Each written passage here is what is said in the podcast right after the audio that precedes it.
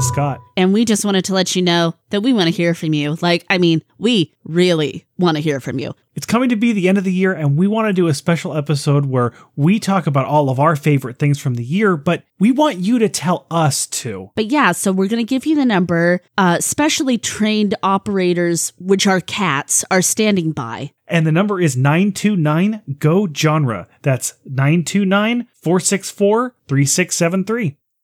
Oh, by gosh, by golly. Tis the season to be jolly.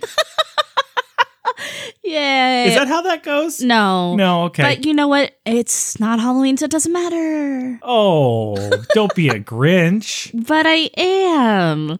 Actually, I want to say the book we read for tonight's episode certainly put me in the holiday spirit in the best way it possibly could. It's everything that you love. It's all it's all horror and then a little bit of tinsel. Just a little bit of sparkle, a little bit of magic. So, we're talking about, of course, Hark the Herald Angels Scream, edited by Christopher Golden. It's a Blumhouse original book, and it's full of short stories by some horror authors you're sure to know, maybe some that are new to you. Pretty good. Actually, I freaking love this book. Yeah, it was really fun. Now, I have a question. Blumhouse, is that is that the the The movie people? Yeah. As far as I know, this is the same. Yeah, because it's the same logo. I didn't know that they had a uh, book division. That's pretty cool. I know. If I did know, I never noticed it. So that's something to keep in mind. And of course, this has one of the best covers of the year. It's really fun art. It's very throwbackish, kind of 80s. We've got a green, kind of ghoul zombie looking guy dressed as Santa, and he was like clearly wearing like a Santa mask that he took off. And he's smiling because he wants to share the joy of the season with you. It's the season. So, this is kind of a different episode. This is uh we don't always do short stories for one, and there's no like overarching plot that ties this together like Haunted. And there's not really any way to go about this without spoiling it. Right, cuz this is this is a special Christmas episode. And I know a lot of people out there have read this book. If you haven't, it's not too late. So, go read the book, come back and oh, you know what you can do? You can listen to this episode like on Christmas Eve or Christmas morning. I'll play some some little jingly bells in the background, some Christmas music, so you can sit down with your cocoa with your Yeah. blood red marshmallows in it. your cocoa, your mulled wine, perhaps a spiced cider, and and just enjoy, you know, a collection of terror. So many different types of horror in one wonderful little compilation. So without too much ado, I guess we're going to get into this. Let's do it. So it's going to be hard to pick a favorite. I think we're going to kind of talk about all of them. And then as we're talking about them, we can say, like, this is one of my favorites. This is my absolute favorite. There was only a few for me in here that were kind of meh, but nothing I hated. There was one that I did not enjoy, uh, but other than that, I actually loved everything else. I wonder if we have the same one. I'm almost positive we do. Okay, well, we'll see when we get there. So, the first story uh, is Absinthe and Angels by Kelley Armstrong. I'm a fan of Kelley Armstrong. I've read some of her books. Uh, this was fantastic. Hey, Scott, did you know what Newfoundland mummers were before this? I had heard of mummers, but never from Newfoundland, and it is definitely a different kind of tradition. Oh my god, it's scary as hell. And like she painted a really good visual for us, like with what was to happen. But then I took to the internet for the Googling and the images, and I was like, holy smokes, this is frightening AF. And I can't believe people did this, do this. I mean, I love it because it's so scary, but I'm like, how in the world did this even become a popular thing to do during Christmas? I love it. You could never do that here. I would be horrified. I would lock my doors. I would. I, I don't. I don't think you could survive by doing a Newfoundland mummer thing here in America. But I love it because it is like really Halloweenish. It is kind of Halloweenish. I didn't really think of it, but it's kind of like trick or treating. And you know what, too? Actually, the tradition of telling ghost stories around Christmas is a real thing. It's kind of fallen away, but that's why in that song Most Wonderful Time of the Year. It says there'll be scary ghost stories and tales of the glories of Christmases long, long ago, because it was a real tradition that people sat around and uh, told ghost stories. And I guess some cultures and peoples think of it a little bit in the Yuletide sense of a thinning of the veil as well. Yeah, as the days grow shorter and the nights grow longer, the uh, the spirits become closer to us. So that makes me already like Christmas like a hundred times more than I used to. So I guess we're going to be introducing kind of a, a Halloween theme now to our future Christmases. I don't see why not. It's traditional. Well, okay.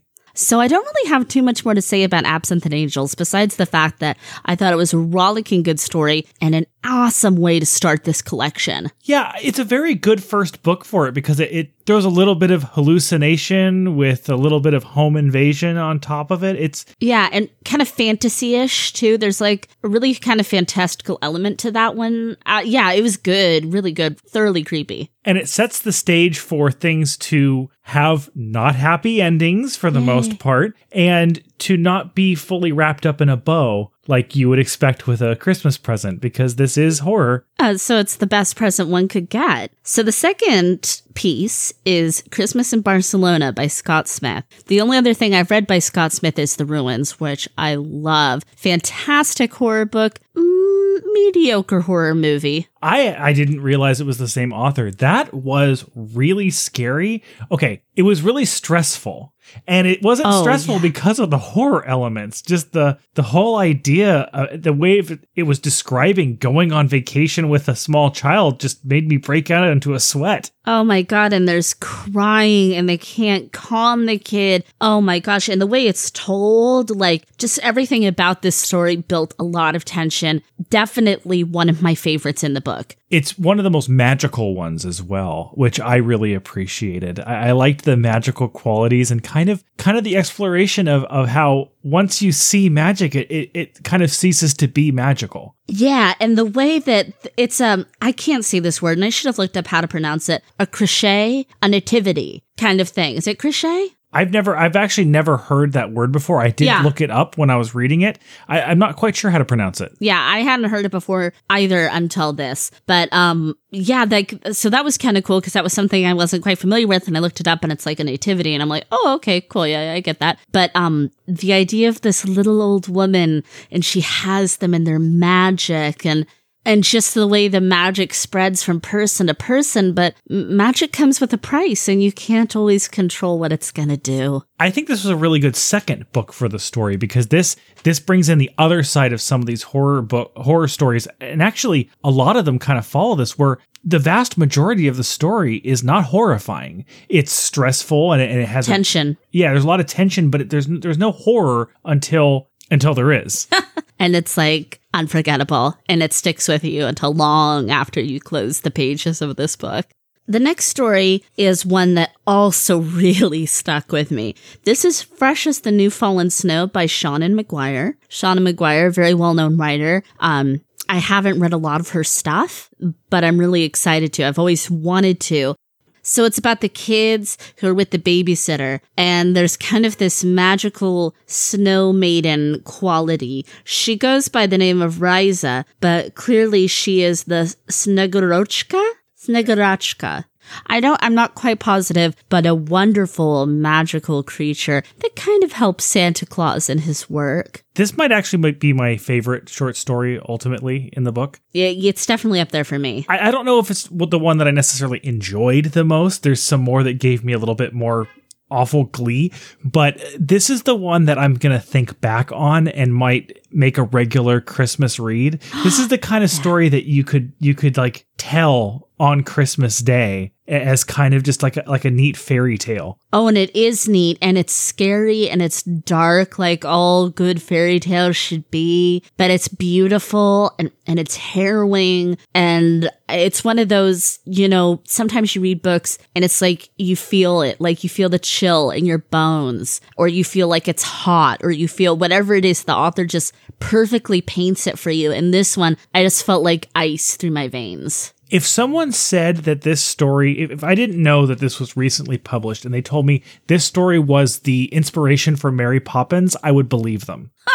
because Maybe this is the kind of this is the well yeah Well, the legend could be. it, actually it very well could be because this is the kind of story that that you know you grow up watching disney movies and then you realize that the stories that they're based on are a whole heck of a lot darker than how they present it Th- that's how this read to me as Yes. the original dark story Mm, so good. I knew you'd like that one too. And it's sad too. It's just like beautifully poetically sad. So good.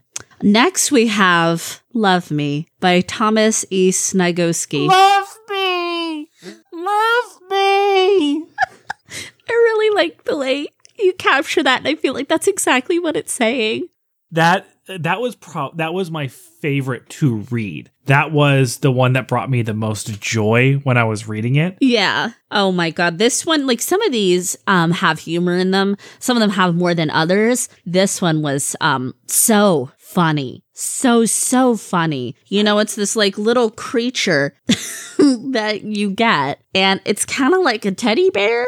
I actually really liked that the author didn't spend too much time describing the creature. Uh, it was clearly supposed to be some sort of stuffed animal, but it's not clear if it's a if it's actually a teddy bear, if it's kind of like a you know you can kind of picture that creature however you want. Yeah, and this deadbeat dad gets it and you know, it's it seems like such a good idea at the time until it's not. Until it's really not a good idea. Um, but I loved it. I thought it was funny. I thought it was like, I mean, let's be honest. If we had this thing, we'd keep it. Well, it doesn't seem like it gives you much of a choice. No, but, we'd like embrace it. Don't you think? I think you and I would be happy with it. if we could leave it in a cage, maybe. We're not putting it in a cage. It's a member of the family. I don't know about that. okay, well, clearly we have a differing of opinion. One of us would lean in and embrace the needy little psychopath. I like the idea that he that he exists. I, I'm- I'm happy to think of him being out there and being happy. I just don't know if I can provide that much love. Well, okay, the thing is, demanding little creature. but it's not like a human. It's like its own little thing. But you have to keep it really satisfied with its level of love, or it eats you. at all times. At all or times. You, or you get eaten. It doesn't sleep. It doesn't rest. It doesn't. It's never satisfied. It's No. never happy. It just love me, love me. I think I just blew the mic on that one. I think if there's anybody that could turn this thing around, it would be you and I and the cat Stitches. I, I don't. I don't think you can turn around a creature like that. But if there's anyone, if there's anyone who could do it, it would be you. Yeah, I never met a creature I couldn't love. The next story is kind of a little bit of a, a similar vibe in a way, and that's not just for Christmas by Sarah Lotz. And this is with the um I want to say Gigapet, but it's not. Oh, Gen it's, Pet. Uh, Gen Pet. Yes. Yeah. Uh, I liked this one. It was kind of more of a sci-fi horror, which It's fine. I, I loved. Yes. So there's nothing wrong with a little sci-fi horror, and that's kind of the fun thing about this collection. Like like we mentioned at the beginning, there's different types of horror. Um, and this one's got like a very near future kind of vibe where you have these genetically altered pets. They're very controversial, um, you know, because they are kind of putting old pets, like the regular biological pets, out to pasture in favor of these new fancy pets that um kind of backfire a little bit. Yeah, they're they're living creatures that are genetically modified to never stop being puppies, but they're also controlled by an app. So you can train it by downloading applications and teach it to speak and then they start swearing at you or They go through your search history, they know because they're data. And it's often been said data is the commodity of the coming century. And this is like a really good example of that. Um, of course, the funniest parts is when it starts like reciting Jake's porn search history. I died in hysterics at that scene. really fun, weird little cautionary tale. One of my other favorite parts of this was how the vet, like when it catches a virus, the vet is like so unsympathetic. And it's like, yeah, because you got this weird digital, not quite alive pet, you freak. So I'm going to charge you everything that I can to put it in a box and quote unquote fix it. but there's nothing you can do. It's just going to break again. because it's creepy. um, the next story was another one of my favorites, and this was Tenets by Josh Malerman. is, of course, one of the best horror writers out there today. As soon as I saw his name, I was like, "Ooh, I'm really, really excited for this one." This is another one for me that was like a lot of like, oh, what's going to happen? When's it all going to go downhill? Because you learn that's these old college friends getting together for a party, and one of them is bringing a guy who used to be a cult leader. He's fresh out of like prison. First of all, we all know how I feel about cults. You say cult, that's one of my buzzwords. You you you belong to the cult of cults. Yeah, I am so fascinated by cults. Um, love any story, movie where there's like a cult in it. Anyway, and so you're just kind of waiting to like, how bad is this guy? How freaky is he? Is he going to try to make them join the cult? What's up with this? Why did this guy bring him to the party? And it turns out, well, actually, I'm curious what you think of the ending because it turns out he's really sad and depressed because he knows he's gonna die. Oh, that's 100% what I took away from the ending of this too, is because you can't ever leave the cult. And if you like rat out the cult or whatever, like you're in trouble. So he knows that it's not a matter of, you know, if it's a matter of when his followers are going to come for him. And well, they just happen to show up during the party. And I'm sure they can't leave any witnesses. No, not at all. They're they're all goners. so I want to talk about the next one, and that's Good Deeds. And this is Good Deeds by Jeff Strand. And okay, this is now the third one I'm saying this for, but this one was my favorite. this is basically a short story to explain why the author absolutely fing hates the Christmas shoes, that song. Oh my God. That is what this short story is. It's basically saying, hey, this is the most depressing song ever written. It's horrible. You should all kill yourselves. I, I I loved and it's really funny too. I loved this one. But I mean it's like so funny, you know, the little orphan when he comes up with the shoes and he, you know, doesn't have money and the shopkeeper's like, uh and and then like the guy's gonna buy him and then he's like, Oh, go over to that rack where it says like sale and get some shoes over there for mom to meet Jesus. I, and I, when when it, when it just like so blase says you know he rushed home and yeah he caused an accident running a red light but you know he had to go write this song. I'm like oh that's where this is going. Oh my god okay. this guy is just this martyr and he's so full of himself that he's like such this wonderful guy. And it's like yeah he wrote this song kind of like the christmas shoes that will break you because it is so absolutely horrifyingly sad, not in a good way. And yeah, just kind of like the repercussions of this is well, it makes everybody die. And, and it's basically it's not about how wonderful this this feeling was at Christmas. This is this is what everyone should do. It's look what look at this great thing that I did. Look at this wonderful change that I made to the world. It's, yeah. it's a really it's a really great uh commentary on songs like that where it's like no really you're just kind of like saying how awesome this person was for doing this thing not oh not- yeah. And charitable acts in general and how people can be oh, so unsincere with them and just want the attention of look what i did. I did something so good. And then it's just like it's so dryly written. I was screwed, all because I tried to do something nice for somebody. Thanks for nothing, Jesus. That's an actual quote of the book. and just even the people who are killing themselves are just so like, well, well, this is what this is what's happening now. All right, line up. I've got six bullets. so good. And there's like somebody that like has to like end their life in some other horrifying way because there's like not enough bullets. Oh my god, it's just so silly. With when the uh, the the waitress in the bar says, "Oh no, it was so inspiring. I'm going to go out and tell the world." And he sees another guy sitting at the table, and he says, "Oh no, I just took sleeping pills. I'm just waiting for them to kick in." Oh, it's so funny. It's such a darkly, darkly humorous tale. Who Def- was the author of that one? Uh, that one is Good Deeds Jeff Strand, who I'm not familiar with, but I am really eager to read more of his stuff. I, I really have to. I really have to hunt him down because that was that was so well done. The next piece is a really timely piece, um, and it's by Christopher Golden, great author I've been reading for many years, who actually edited this compilation, and that's "It's a Wonderful Knife." This was this was not really really horror at all, but it was a really it was a, a fun story. Oh, it's horror. It's horror. It's just I don't mean to say that judgmentally. I'm just saying like I, I was I was more excited than I was scared of anything in this. Oh, it's a great revenge tale and it's very um evocative of the Me Too movement and kind of, you know, this is a Hollywood producer, these men in power who do these things to women, well, and other times do these things to men, but in this case, and largely known women. And this girl taking her revenge with this magical little artifact that comes just but once a year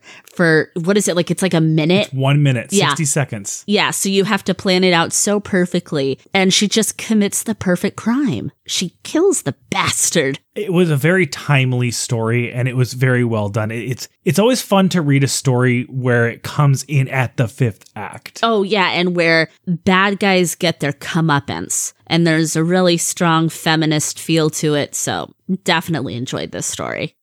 Next is mistletoe and holly by james a. Moore Which one was Mistletoe and Holly? This is the one with the lady who lost her husband overseas. And, well, he kind of comes back with a magical spell. Oh yeah, this one was okay. Um Yeah, this one wasn't one of my favorites. Um, you know, of course, I, I, I don't love the kind of weird misrepresentation of witchcraft and Wicca in this. That's kind of like a little like, aren't we kind of past making it seem like Wicca is like this kind of religion? and I really didn't like the way that any of the women in this story was written, if I'm being honest. Um, I did and I didn't, because I, I mean, here's the thing is I felt bad for our heroine, and then you kind of learn that she kind of stole this guy from her sister, and this guy was a real loser too. Well, he was a loser and and everyone in the story was just kind of crummy. And, and I know that that's that's appropriate for horror. That's celebrated in horror, but Sometimes, yeah, I don't I don't really like uh stories where women are kind of pitted against each other. yeah, I'm not Yeah. a big fan of that anyway. And then on top of that, I just didn't really find any of the women to be particularly believable either. Yeah, I know what you mean. It's not, it's not quite as insidious as we're making it sound. It really doesn't read that way. Yeah, I, I wasn't offended by it. I just it just it didn't really it didn't really get me because I just I wanted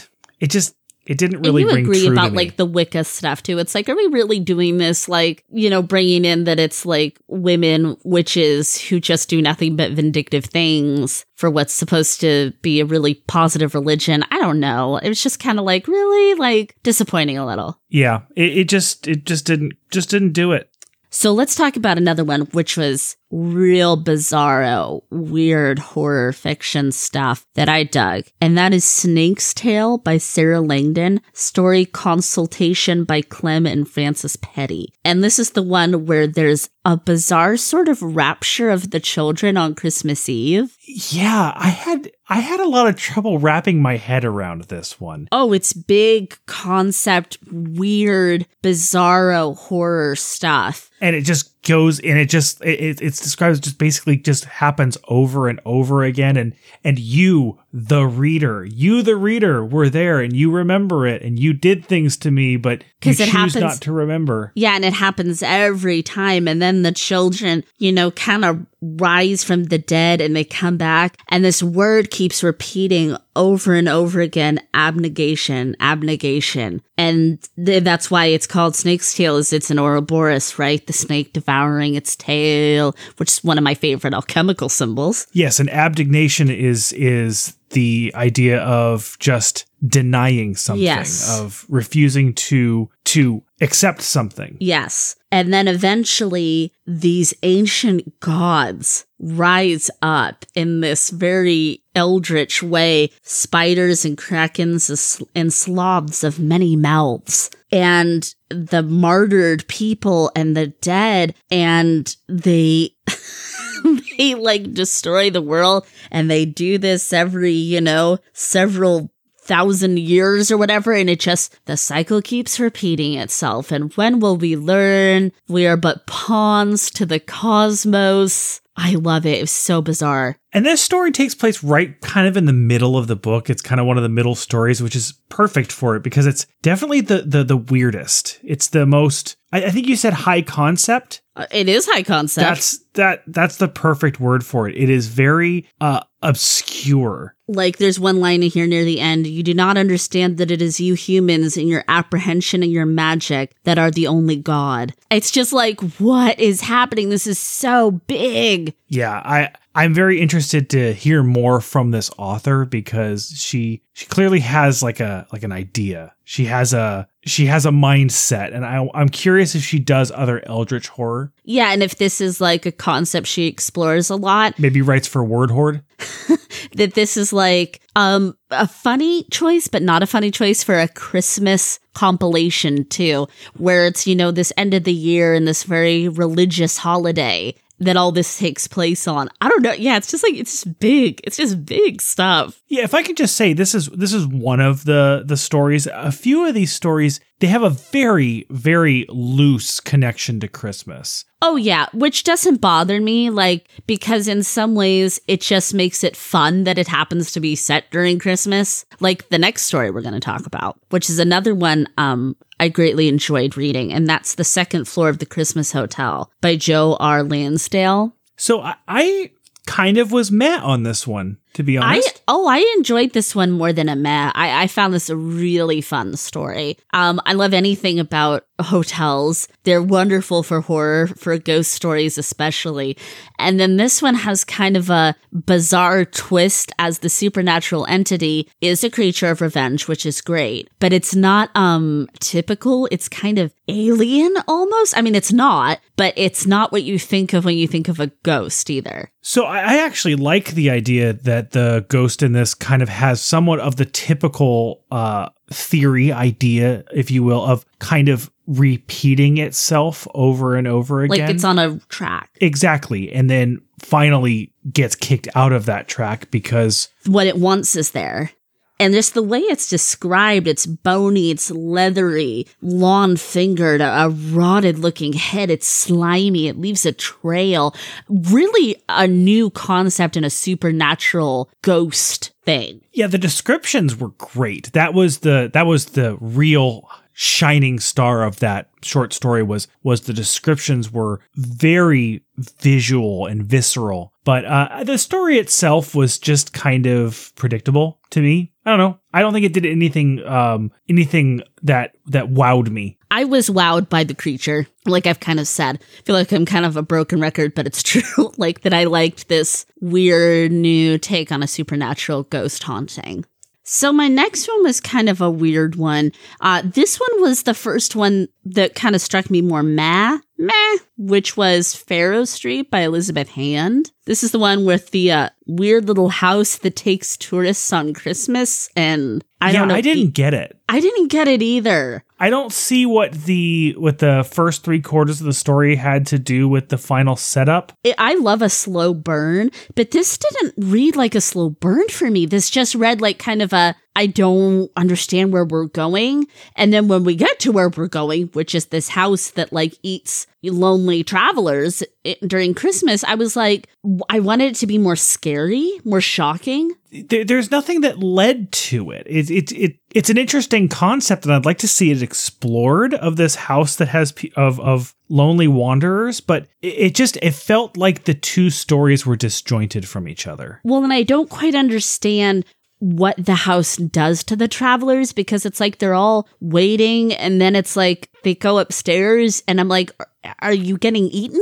Like I'm confused what happens, but obviously they're not nothing's going to really happen to them because they're going to come back in the next year. The cycle will repeat itself until a lonely person spies the house. So there was like chunks of like potential in there. It just all didn't quite sew together for me. And, and, does it have to do with loneliness? Because, I mean, certainly she was lonely for those two days because she made a terrible mistake by going to London during Christmas time, but she didn't seem like a lonely person overall. No. Uh, Yeah, so it's like, is it a really like um kind of low threshold for lonely?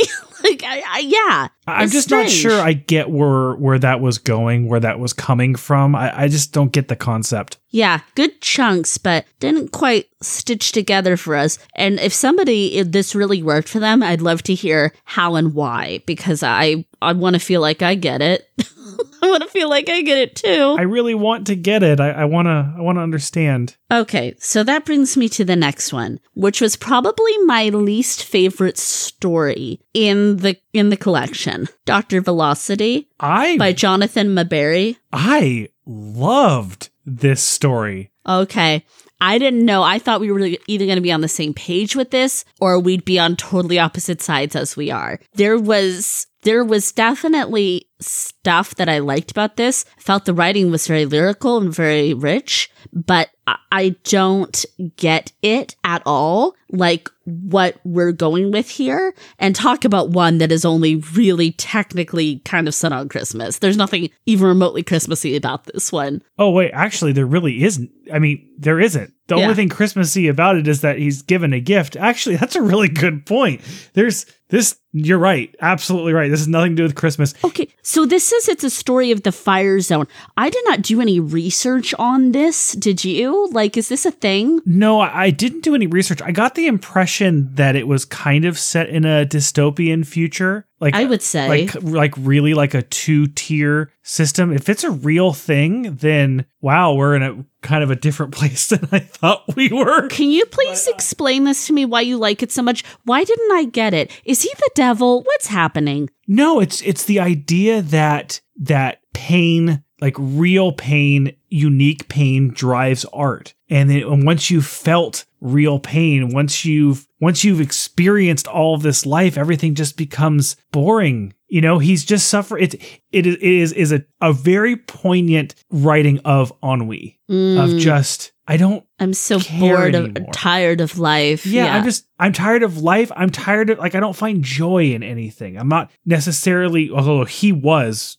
horribly and um, a little bit of a trigger warning like it does toy with some you know things some some uh thoughts of suicide but uh you know he's he's not like incredibly depressed or sad he's he's not he has no highs or lows anymore he's just blah himself yeah. he's he is how I felt about a couple of the stories in this book. Just like meh. But so like why did you like this so much? Why did you like the ending so much too? Well, the ending wasn't. It, I didn't feel anything about the ending. It wasn't about the ending. Oh yeah, he had a pill that made him feel pain, and and he gave it to him. I, I felt this was one story that it was really about the journey. It was more about the exploration of what that feels like to just not to not feel like you you have any highs or lows anymore. To feel like you're losing you're losing your creativity, you're losing your passion. And maybe it helped that I actually played the music he was listening to. Oh, and I loved that piece. Yeah, it's beautiful, especially the, the the first one.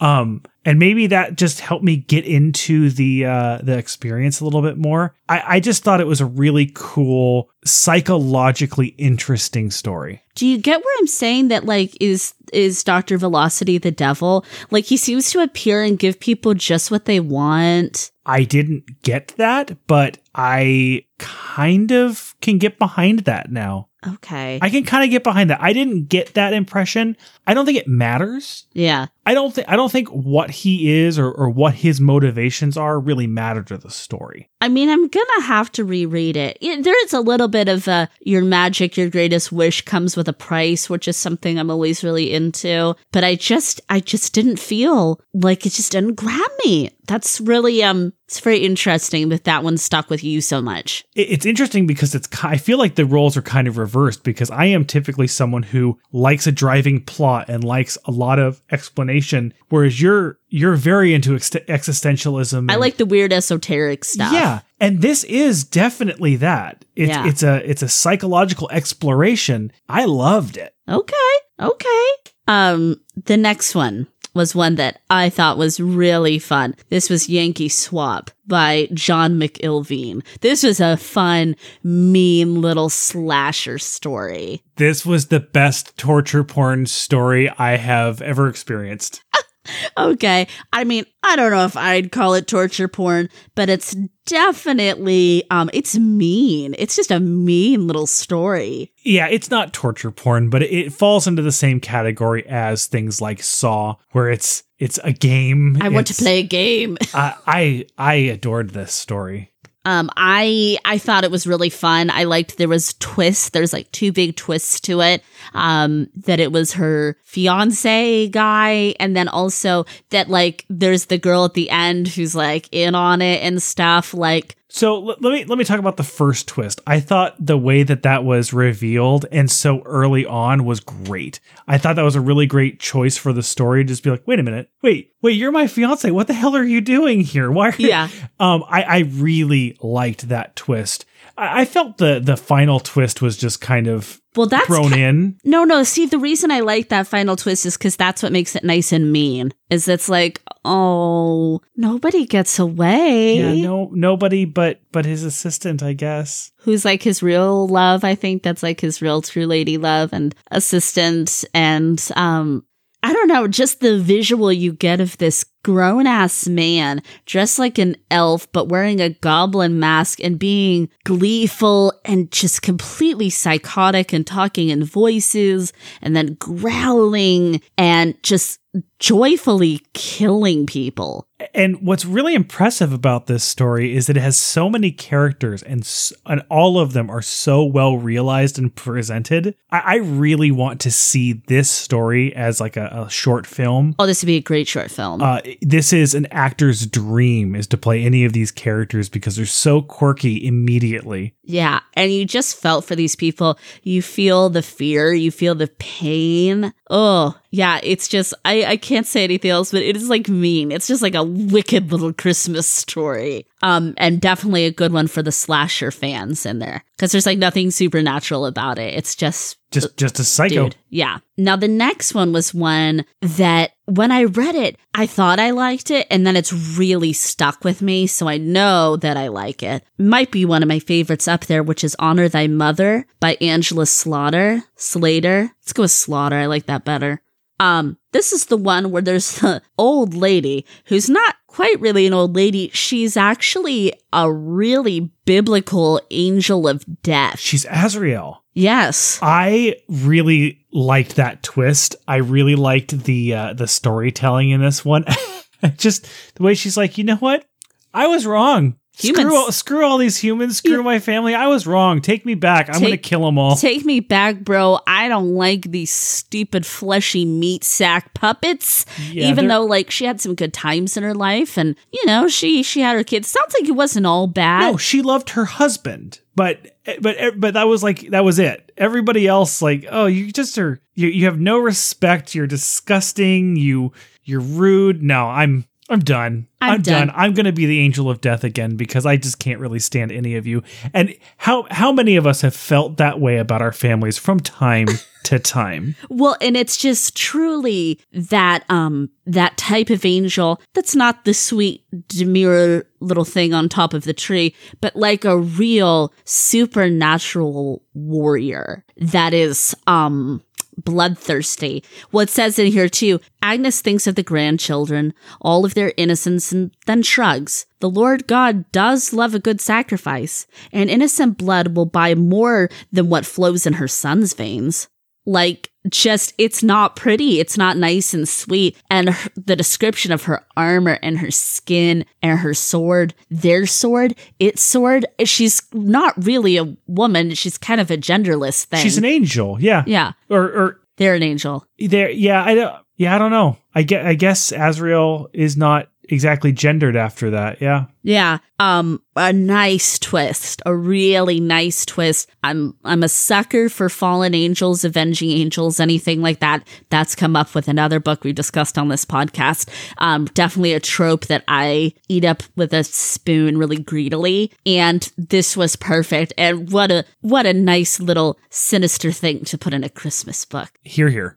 Oh, we got to talk about the next one. This one was emotional for me. This was real emotional for me. Home by Tim Lebbon. I, you, know, it was emotional for me too, and I can't put my finger on why. I mean, I get, I get what he was doing with this. I get, I get exactly who the old man was. I, I, I get it, but something about the way that it's presented was was very sad. oh and- my and god, it- heartfelt. it's heartbreaking. It's beautiful. This is a post post apocalyptic world where Santa and old Bob, which I guess is an okay, this is how I interpreted this Mm-hmm. thing. Let me just say it is an elf. Um, that you know is kind of from the fallout, and because Santa is immortal, is a magical creature, even after the worst possible apocalypse, he'll never be done. And it's just going to keep on going and going. And he's so old at this point. He doesn't remember, but like they go back to what I believe is his workshop. Oh, and Oh, that's why the yeah. other elves attack. But old Bob always makes him a reindeer. It's like, oh my God, it's horrifying. It made my skin crawl. It made me want to cry. Like, this was powerful stuff. it's like, what is Santa after we're all gone? And it's He doesn't even know. after we've destroyed everything. What is Santa? And that's this is this is it. and they're just going to keep doing this and they'll come back every christmas from their wanderings but this is it i got yeah it just in a way that um horror can often do it makes you emotional and it makes you uncomfortable and it makes you sad and it makes you scared powerful stuff i can't think about it anymore i'm gonna start crying I know. Yeah. okay let's change change the subject this one was kind of weird for me. Hiking Through by Michael Cor- Koryta. Oh, I liked it. Okay, no, I wasn't mad. I was just kind of like, oh, oh, I like there's like a witch kind of thing going on.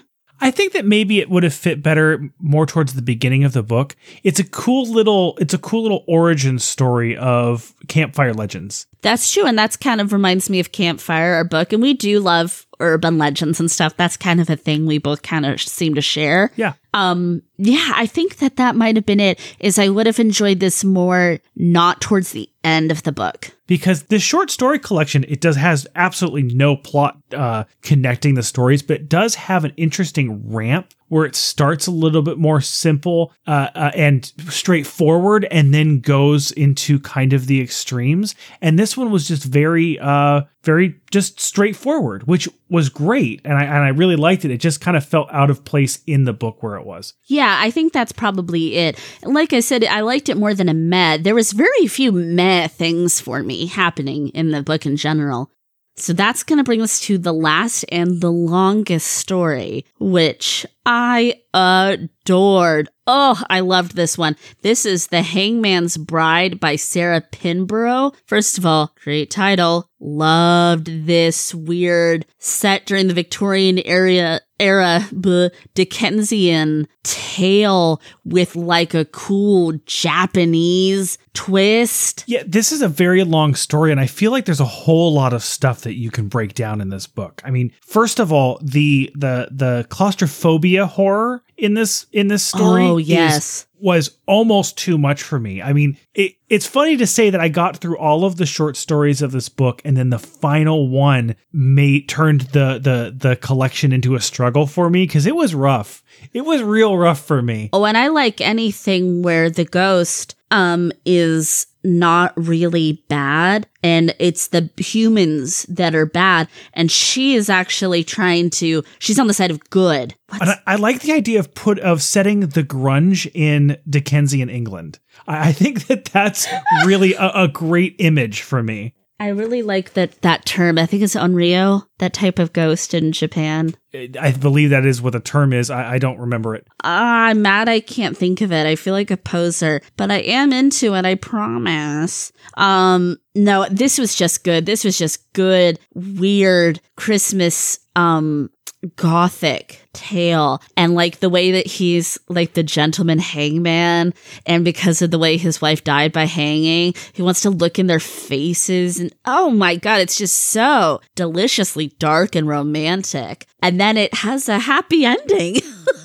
It's it's it's it's kind of how uh it's how Oliver Twist should have ended. I mean, it's kind of how it ended, but Um, you know, just with a little bit less uh prostitute death, I guess.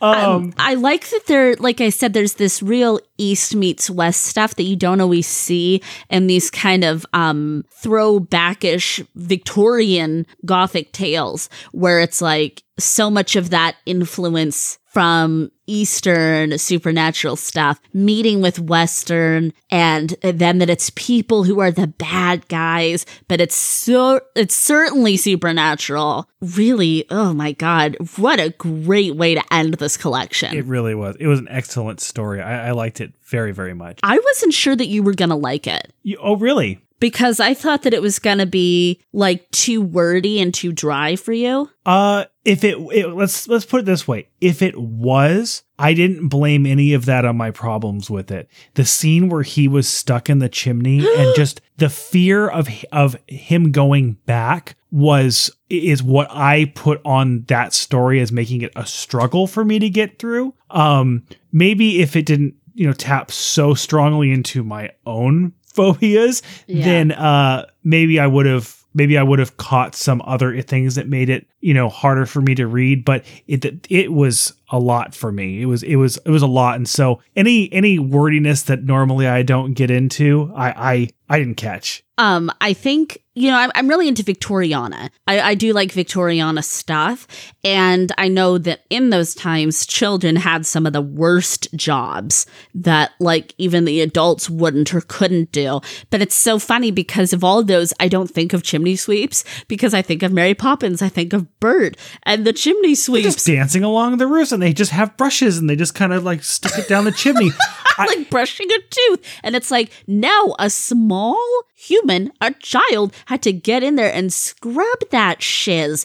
And they died and they were inhaling all that crud. It's unbelievably sad. And I never thought of chimneys being like a, uh, uh, if you'll forgive me, a series of tubes running throughout the house. A series of interconnected tunnels. but it actually makes sense. You know, you, you can light a fire in one room and you can bring heat throughout the entire house. Yes. It's not just you light a fire and, and heat the room. Well, it's because it's something we don't have today in our lives, so we don't really think about it. It's basically it's basically a, a, a Dickensian HVAC system, and I- Yeah. I, just I just never thought of that being a thing. It makes, like I said, it makes a lot of sense now. But wow, that must have been horrifying to clean out. Everything about living in that time was pretty much horrifying. Probably why I'm so drawn to it. but um yeah, what a wonderful wonderful little little um little like holly holly on top of the Christmas pudding to end this tale, to end this book. What a great book. This is one of I think the best things I've read all year. I am usually kind of I, I enjoy short story uh, collections, but I don't normally read them cover to cover. I don't often either. I'll sometimes pick my way through. Yeah, I, I was a little bit worried about this for that reason, but I, this was perfect for the holiday season. It really was. What a great choice. And I hope you guys all loved it as much as we do. Talk to us about it. What was your favorite stories? What stories didn't you like? Um, were you screaming at us during this entire episode that, like, no, no, not that one? And how could you not like this? And why was that just meh? Tell us. We want to hear about it. Leave us voicemails, send us messages. And one more reminder before we go we are collecting voicemails, emails, and uh, voice messages. So please give us a ring at 929 GO genre. That's 929 464 3673. And your message could end up on the last show of the year. It very well may. Uh, so yeah, talk to us about any of this genre related stuff you've been enjoying this year, about this book, other books, some of your favorites, your least favorites. We'd love to hear from you. So without further ado, um, I want to say I hope everybody has a good Yuletide season. Let us all remember the reason for the season, which is paganism. No, but for real, whatever religion, whatever you celebrate, the winter is always a good time for reflection and curling up with a good book and just appreciating life being a little dormant for a while. Thank you, Scott. Thank you, Sandra. So leave out treats for Krampus and please keep reading past your bedtime.